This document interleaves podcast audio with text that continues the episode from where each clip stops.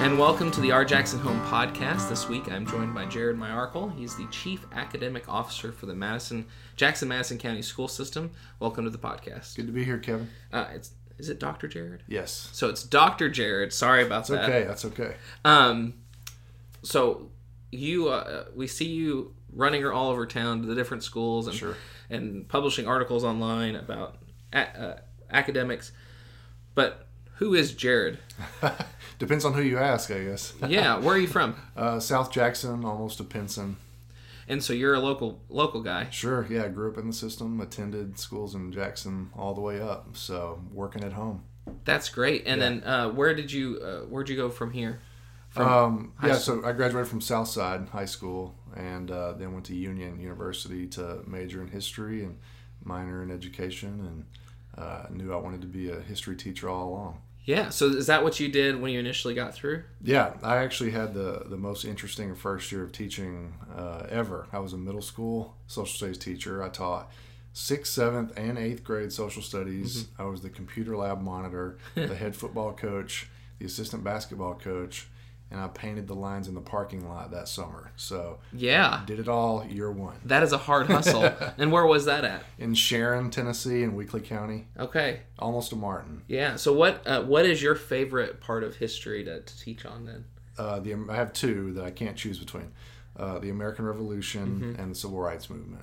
Okay, so I've been on a deep dive on. Um, I never really liked anything pre World War II Okay. um, when I was a student because I was a history minor at Union, um, and I, and then uh, last summer I saw Hamilton, Yeah. and it and I was in DC, and it, it triggered this like I've been reading Revolutionary War books nonstop for the last year, Nice. um, and uh, it's a it's a fascinating world, um, and so like what's such a lucky thing that we exist. Right, right. yes, Um, so you're a history teacher yes. And uh, numerous other things. Yeah. What what triggered the acad- the move into administration? Um, you know, it was just a, a natural progression. Uh, taught for a few years and uh, really enjoyed it. Loved the classroom, uh, but just wanted to kind of continue to develop my skill set and uh, had a lot of interest in getting into administration. So, pursued graduate degrees through Trevecca Nazarene in Nashville, did a master's and a doctorate there, and uh, actually became an assistant principal uh, at Medina Middle School. And then I was an assistant principal at Gibson County High School, where I actually used to teach. So that was interesting uh, to be an administrator in the same building where I used to teach. But it's all about relationships. So as long as you have good relationships with people, you know, you can change roles and still, uh, you know, not turn into the bad guy just because you're now uh, an administrator. But got into the district office there. Uh, was the high school supervisor for several years. Uh, was the assistant superintendent in McNairy County Schools over operations and human resources and you know all the business side of education. Uh, consulted for a little while, uh, got out on the road, did that, and then when Dr. Jones was named here, he and I actually have a funny, uh, funny story for how we met. Uh, I was a student teacher at Liberty when I was at Union, and it was his first year as assistant principal, and, and he thought he saw me in the hall one morning and thought I was a student. so he's barking at me to report to the gym. And I'm like, I think I'm supposed to teach ninth graders world history. Uh, and so uh, that's how Eric Jones and I met. Yeah.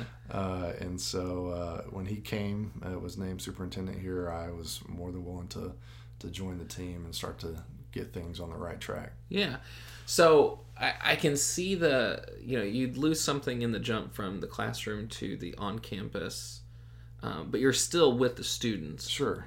So so then the jump from on campus administration to like a central office. Talk to me about that mind space. Yeah, you when you leave the classroom and become an administrator, there's a certain contact you lose with students. You don't know them as well personally. You lose some of those uh, connections, but you find value in other things where you're sort of spreading your reach a little bit. Same thing happens when you go from a school to a district. You kind of it's a transition. You kind of have to find your place uh, and know that you're supporting the people that are on the front lines with students, but you still find your ways of making connections and feeling like you still can see the day to day work that's taking place and the progress that's occurring. So uh, it's tough because teachers we we love the impact and having the impact on students. So the farther away from that you get, it, it does you know you struggle with that. I think everyone who's made that transition would say the same. But again, you find ways to, to fill those voids when you see that you're able to reach a broader number. When was it? When did you know that you wanted to be a teacher? in high school. I, I was one of those kids that didn't really struggle with what I wanted to do. It was like I really only had like two things. It's when CSI first came out, and I thought I wanted to do that. Dr. Dockery at Union was like, "We don't offer that," so I was like, "All right, then I'll be a history teacher." Yeah. and so that was it. That was Uh, it. Yeah, those were my two choices. That's great. Um, and then, so when you started in central office, what were you doing? I was the high school supervisor for uh, Gibson County High School and South Gibson County High School. What What does that even mean? Because that's because like they have principals. They do. and there's a superintendent. Yeah. In a small district like Gibson County, well, first of all, that was just one of the things that I did. So Once I again, multiple things. Yeah, so I was the district grant coordinator. I had several things going on. Mm-hmm. Um, but in a small district like that, you function as part of the building level administrative team. So I sort of sort of cast the vision for what we wanted to accomplish in the high schools and Yeah. worked with the principals to accomplish that. So I still did uh, a lot of teacher evaluations. Uh, was Mm-hmm. in classrooms every day, so it is a little bit closer than in Jackson, where we have 23 Mm-hmm. different schools. And then you said you spent some time as a consultant. Yeah, I worked. Uh, actually, got to be part of a team that launched a startup. I was the third employee, uh, which was terrifying. Yeah.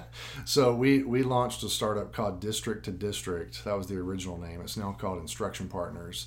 And what we did was to go into districts and to do some audits in terms of um, how well their curriculum lined up with the state's standards and what kids uh, really needed to be doing according to research.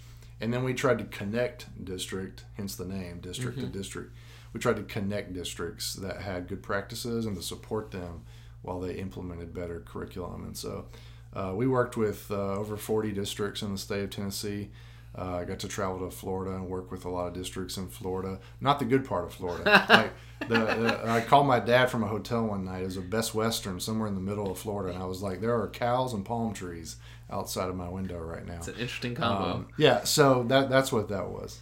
and so, is it then that you developed the passion for curriculum, or was that something previous? It, it, it was an evolution. Um, you know, back when I was working in Gibson County, we did a lot of, of work trying to make sure we had strong materials in classrooms. But when I started consulting, and I, I could see a lot of districts making the same mistake over and over and over, that a strong curriculum can help fix. And so when we when you pair that with a lot of the research around curriculum and early literacy, it's kind of a no-brainer, uh, but it's a situation in the world of education right now where a lot of people are still making the same mistakes. So you know, we we tried to set out and get that right here in Jackson. Yeah. Um, then personally, uh, you know, what do you do for fun?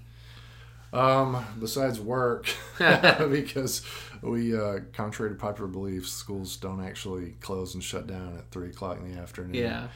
Um, you know, spend time with family. I have a Jeep uh, that I get and take the top off and just ride around the county. My, my goal is to drive down every street and road in Madison County, and so I've discovered some fun places Yeah. uh, over the last few years. Uh, when I have time, I like to golf, uh, but that's that's not as much uh, something that I get to do anymore. Um, so yeah, if you see me driving around in the Jeep, a red Jeep with the top off, listening to you know uh, like Merle Haggard or Led Zeppelin, like that's me, uh, and I'm just That's weekend, Jared. yeah, that's weekend Jared.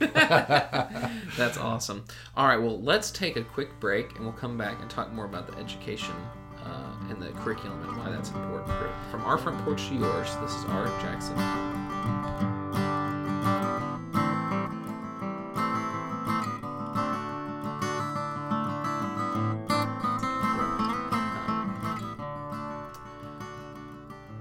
Back with the R. Jackson Home Podcast. I'm here with Jared Myracle, Dr. Jared. He is the Chief Academic Officer for the Jackson Madison County School System. Uh, so you were talking about the curriculum and that there's some, um, and and I'm not an educator. And once I got done with school, I plan to never go back. um, one of the reasons I work for myself. and but the curriculum like is not something that I feel like most people would ever think about. Yeah. And explain to me you were talking about some studies and things and big mistakes people are making. Talk to me more about that. Okay. So the first mistake we make is we assume that teachers have what they need to teach. Uh, teachers are not trained in curriculum development when they go through their teacher education programs. Yeah. That's something that takes lots of graduate degrees and years and years of research to be able to do well. What are teachers trained in then? Teachers are trained mostly in instructional strategies, some of the basic things around how to structure a lesson, things that are effective to do beginning, middle, and end, ways to respond to students that have various learning needs, some behavioral elements, but they're not necessarily trained in the science of this is what great curriculum looks like in all of first grade or all of kindergarten through fifth grade. Uh, So the curriculum is different than that. Um, what to teach, how to teach something, Right. Or the what to do in the beginning, middle, the end of the lesson. right. Those are different things. Yes, we talk about it in, Jackson as there's there's two things we got to get it right: what we teach and how we teach. The mm-hmm. teacher's job is to nail the how we teach part, the strategies. We need to provide them with what they're teaching, Gotcha. and there's several reasons why. I mean, number one is so that they don't have to make it. Uh, when I was a teacher, I stayed up until midnight, one o'clock in the morning, making what I was going to teach the next day. I've heard stories about that. Right. Our teachers shouldn't have to do that. We should provide that for them. They should spend their time thinking, this is what I'm going to teach. How can I teach this in the most effective way to the kids in my class, knowing where they're coming from, learning deficits they might have, etc. Um, the other thing, you know, at a district level is uh, why would we not want to make sure that the same first grade math lessons are taking place in every first grade math class? don't we want all of our fourth grade English students to be doing the same thing? Yeah. Especially in Jacksonville, over 30% of our students change schools at least one time during the school year. Okay. So when you go from one school to the next, if you can pick up right where you left off, which I was actually in a classroom this year when this happened, a student moved from Thelma Barker to Andrew Jackson, and they walked straight into reading the same book and felt right at home Yeah. uh, versus going talking about one thing there and something totally different here. yeah. So there's a cons- there's an element of consistency Mm-hmm. as well that that becomes a very powerful tool for us when we talk about curriculum implementation. How do teachers feel about being told what to teach? Yeah, that that's a tricky conversation. So I'll say, and this is totally to our teachers' credit, by and large, it's been extremely positive in terms of the curriculum implementation here because they lacked some fundamental resources. They were excited to actually have what they needed Yeah. to teach. Um, there's always an element of, well, maybe I'm losing some autonomy or creativity. But again, we've tried to coach them on expressing that through the delivery of the lesson and to sort of let go of getting so caught up about, again, the what is actually being taught. And there's some tremendous examples of that. We have some very creative people. Um, but again, we want our teachers to spend the majority of their time thinking about how to teach those things the most effectively to the students, not sitting around trying to create everything they have to teach. Yeah. Now, is this a is this a new thing, or because I feel like all the stories I've heard from teachers in the past has been that they've got to, they stay up all night making their stuff for the next day. Yeah. This is new. So this is one of the things that we diagnosed when we started in the district in the Well, summer. not just here, but like, Oh. is it globally a new thing, or is this something that different districts have done for a long time? Or Uh, it's a mixed bag, but I would say the vast majority of districts don't have a set curriculum that they use in every subject area. that's interesting. But but we put our finger on it immediately uh, from from my background, from Dr. Jones's background. We started. It was like the biggest, most glaring need when we started in the summer of 2017, and in the span of the last you know 20 months, we've been able to put math curriculum, English curriculum, science curriculum, and then we'll have social studies ready next fall.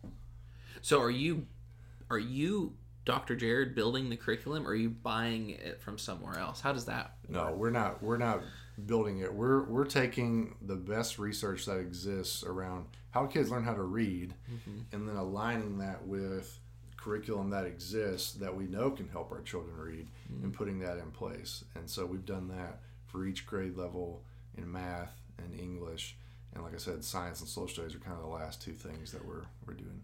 Interesting.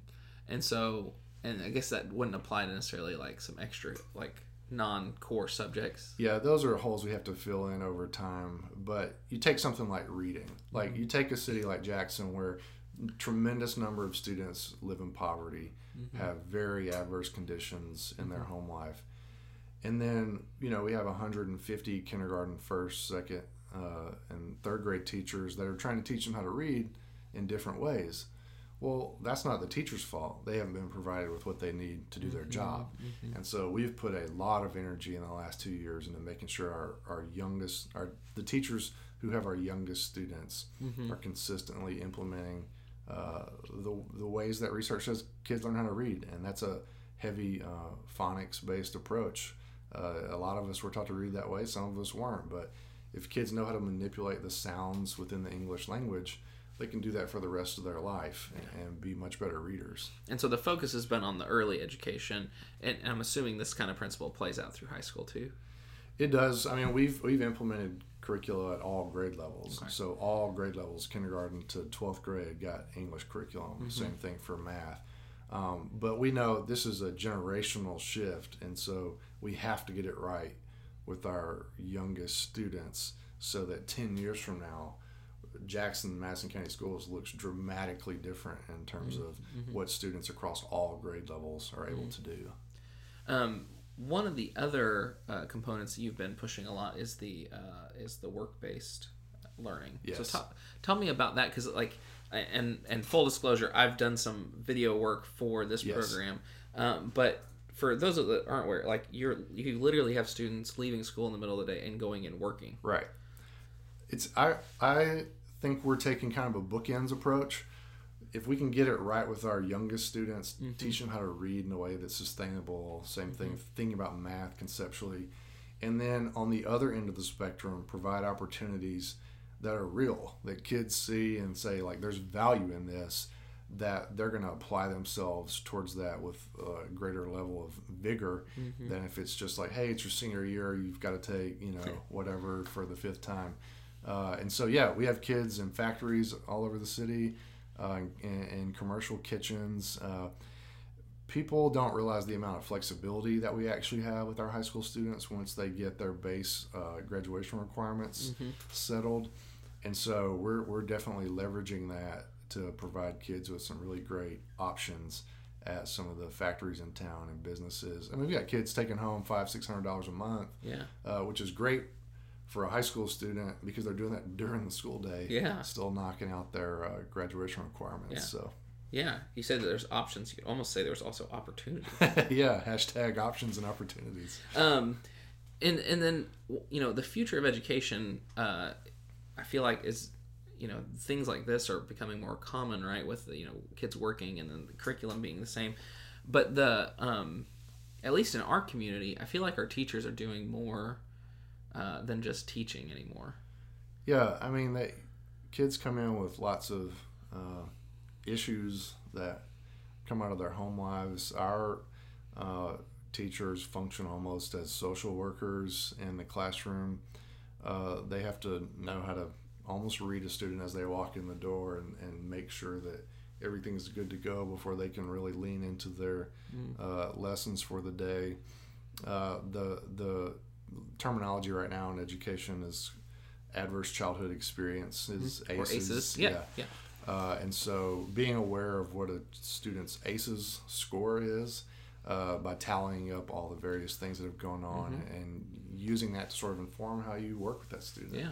Because if you have three or more aces, you are highly, highly probable to end up on drugs or in prison. And, Sure. Yeah, my, my my wife and I are foster parents, Okay. and so we've we've been through some aces training, and it's Right. it's a terrifying thing. Yeah. Like th- just three of them, and you're statistically go up huge. And like I know, uh, all three of my children that we're fostering have multiple aces, like enough to be in that qualification.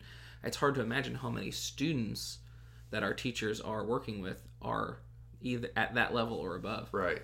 And that's why I'm so proud of the progress that the school district is making because a lot of our kids beat the odds every day just by making it to school. Mm-hmm. Uh, and so when they walk into a school and they're provided with world class curriculum, very, very strong teaching, uh, that's a life changing experience for that child. And, and we're, we're starting to see that come out in very measurable ways. It's a lot to be proud of if you're a part of the you know Jackson Madison County Schools family. Mm-hmm. So, what are some? Can you? Um, I didn't prep you for that number, and you don't have sheets in front of you, but maybe you know some of those off the top of your head. Yeah, I mean, we went from you know like five schools out of our 23 schools last year that met growth expectations to half of our schools met growth expectations from the state just in one school year. Um, 17 out of our 23 schools met the literacy expectations that the state uh, put in place. Uh, we had twice as many kindergarten students this year that scored above average on a phonics test uh, this winter. It's something that we give every year.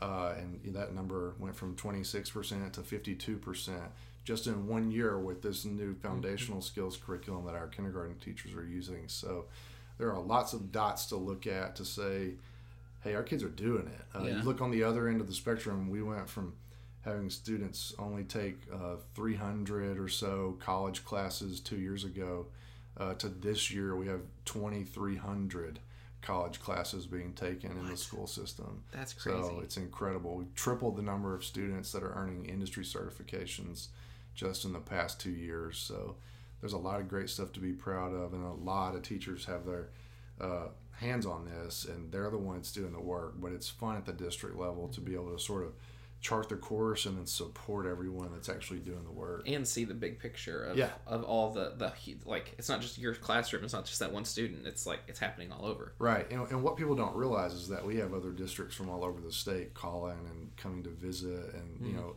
people in the community don't always get to see that part, but uh, you know, that's always fun to see our teachers being recognized by other folks in the education world, mm-hmm. uh, because that definitely makes them feel good to know that someone wants to come see what they're doing. So. you know with moves to this and and teachers dealing with more than they used to what does the future of education look like to you Um, I think we have to take a more uh, scientific approach to a lot of things that maybe uh, we, we used to rely on instincts for. Mhm. So you go back to like the ACEs score, the Adverse Childhood Experience score. We need to know that number for every student Mm. in every school in the system. Uh, not just rely on, well, Johnny cuts up, so he sits in the back. Like, no, there's some more going on there that we need to know about. Same thing with curriculum. We don't have to guess about how to teach children to read or uh, saying that, well, they're just not a good reader. That's not acceptable. Like, we know how to teach children to read. When they are having troubles, we know how to intervene. mm-hmm. So, uh, just being a little more scientific about that so that students don't fall through the cracks. Mm-hmm. well jared that's um that's an encouraging thing Sure. uh, that the resources are available it's just do we choose to use them Yeah. Um, well, Jared, thank you so much for making the time to come on the podcast today, and and thank you for helping to make Jackson a more educated place. Absolutely. It's my home, so it's a lot of fun.